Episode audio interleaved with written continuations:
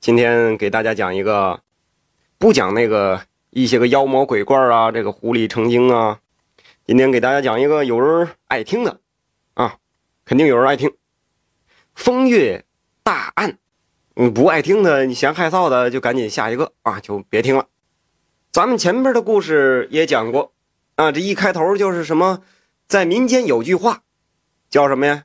寡妇门前是非多。这意思是，女人丧偶之后，由于这个性别歧视啊，往往会引起别人用心的注意。这寡妇即便是和男性正常交往，那也往往会被误会，臆想出丑闻，是从而招惹各种是非。嗯，关键他现在这个社会是吧？其实也没那么多误会，哪有什么正常交往啊？现在这个人与人之间沟通交往又那么方便，它不像以前了。以前得心灵感应啊，啊，心有灵犀一点通啊，这不容易通，哎，所以说这个老话嗯，寡妇门前是非多。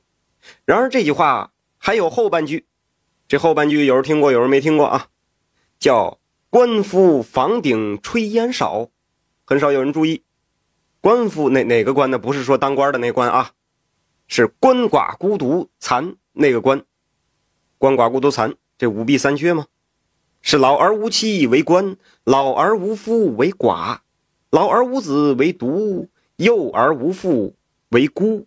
所以你们没事不要老说自个儿这个孤独孤独啊，换个词儿啊，寂寞。鳏寡孤独残残呢，就是残疾呗，啊，缺胳膊少腿的，缺耳朵少鼻子的，也看不见听不见的。而那个一般算卦的啊，泄露天机泄露太多了，都得我们占一样。瞎说的瞎说啊，净瞎说大实话。所以，这个男人丧偶为官夫，从有妇之夫又恢复到光棍状态。这官夫房顶炊烟少吗？哪怕是四十多岁的成年人，那对于家务一样的粗枝大叶，也是能对付一顿是一顿。嗯，所以很少有人开火做饭。然而，男人毕竟和女人不一样，在这个雄性本能的驱使下，本能啊，男男人男儿本色。反而会做出有悖常伦的丑事。那今天讲的这个民间故事啊，就和官夫跟寡妇有关。话说明朝永乐年间，这湖南有一个姓田的石匠，他是娶了当地狗家的女子为妻。啊，这家姓苟。然而结婚没过几年，这妻子因难产去世了，这孩子也没保住。所以只剩下田石匠孤苦伶仃的一个人，成了一名官夫。这古代人，古人重男轻女呀。这官夫和寡妇同样是丧偶，但是寡妇难嫁，官夫好娶。那只要有钱，十七八岁的黄花大闺女照样能娶上门。可问题就出在这儿。这田石匠虽然说是手艺精湛，那不管是石狮子还是石龙，啊，都雕刻的栩栩如生。可平日里花钱也是大手大脚，老婆在世的时候，呃，管钱管得严。那如今成了光棍花钱没个节制，左手进右手出，这赚钱全花在吃喝玩乐上了，这没钱娶媳妇了呀。看着别人家老婆孩子热炕头，独守冷炕头的这个田石匠，就犹如猫抓挠一般啊！这心里边是没招没落的。这田石匠想娶媳妇儿啊，不仅是因为没钱，更因为他看中的人是个寡妇。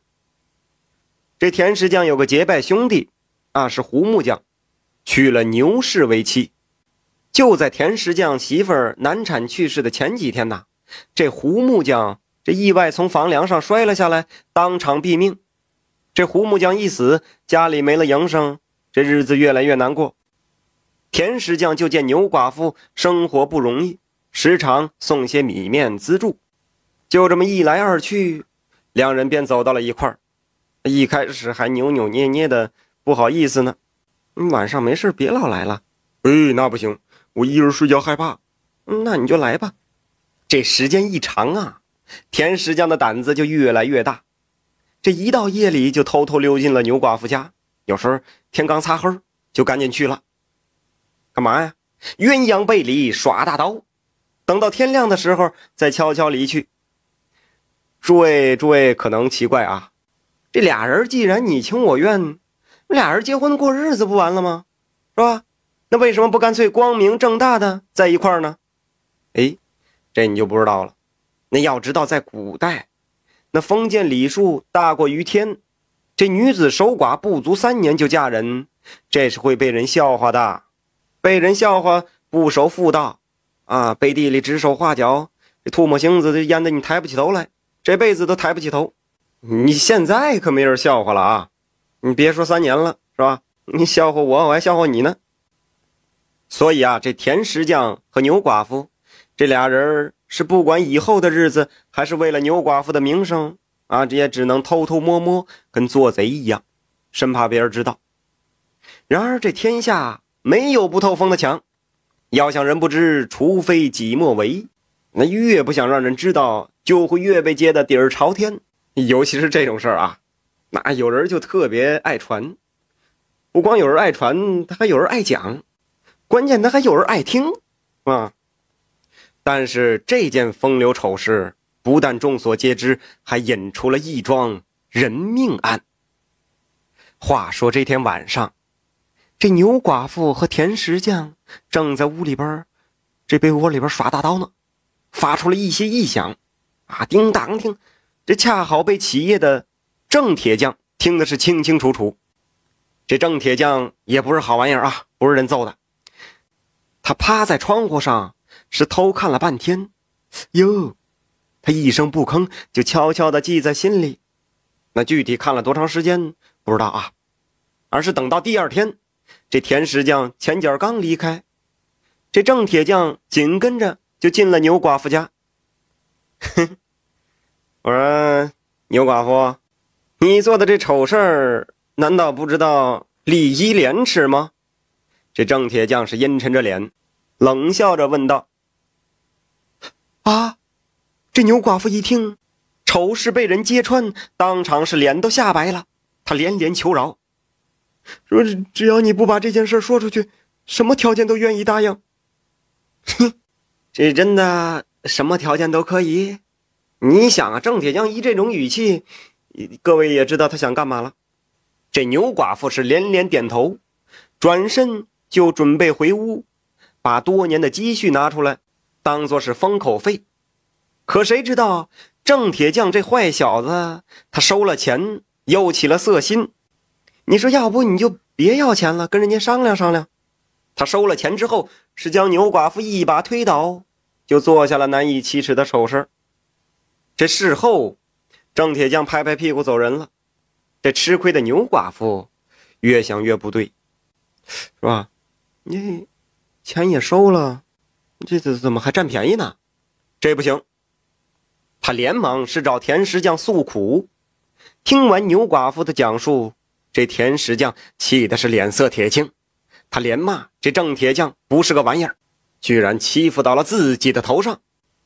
这郑铁匠啊！生性贪婪，那这次占了便宜，他下次还会不会拿件这件丑事来作为要挟，想干点忙啊？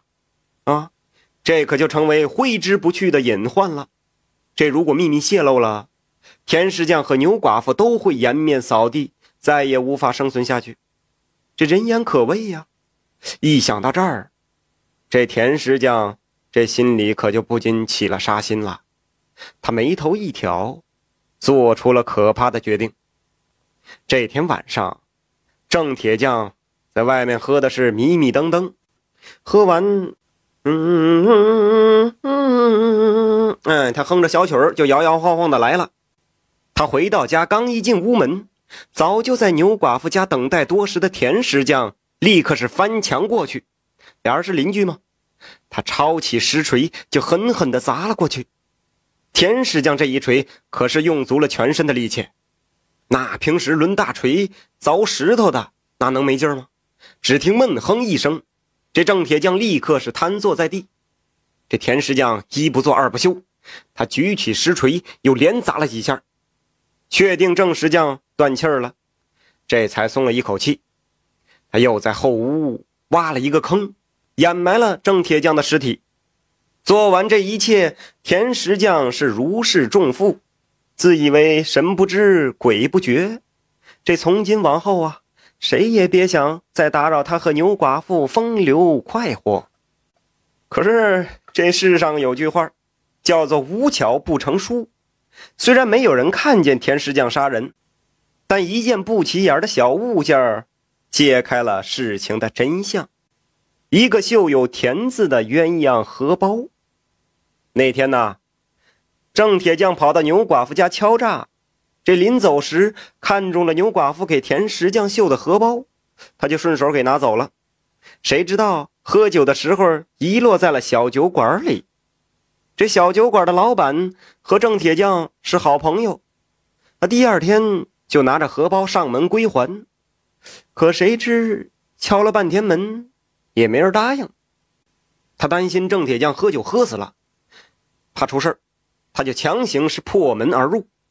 哎，这郑铁匠是不知去向，可是，一看这地上却有血迹，这酒馆老板是大吃一惊，立刻跑到县衙门里告状。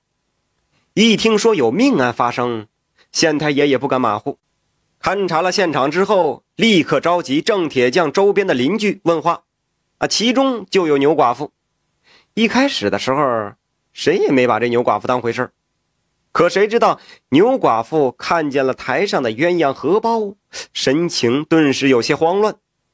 就这么慌乱之际，恰好被捕头看在眼里。捕头眉头一动，嗯，他就拿起这个鸳鸯荷包，追问牛寡妇可曾见过此物。这牛寡妇是强作镇定，矢口否认。那大堂之上啊，本来这民就怕官。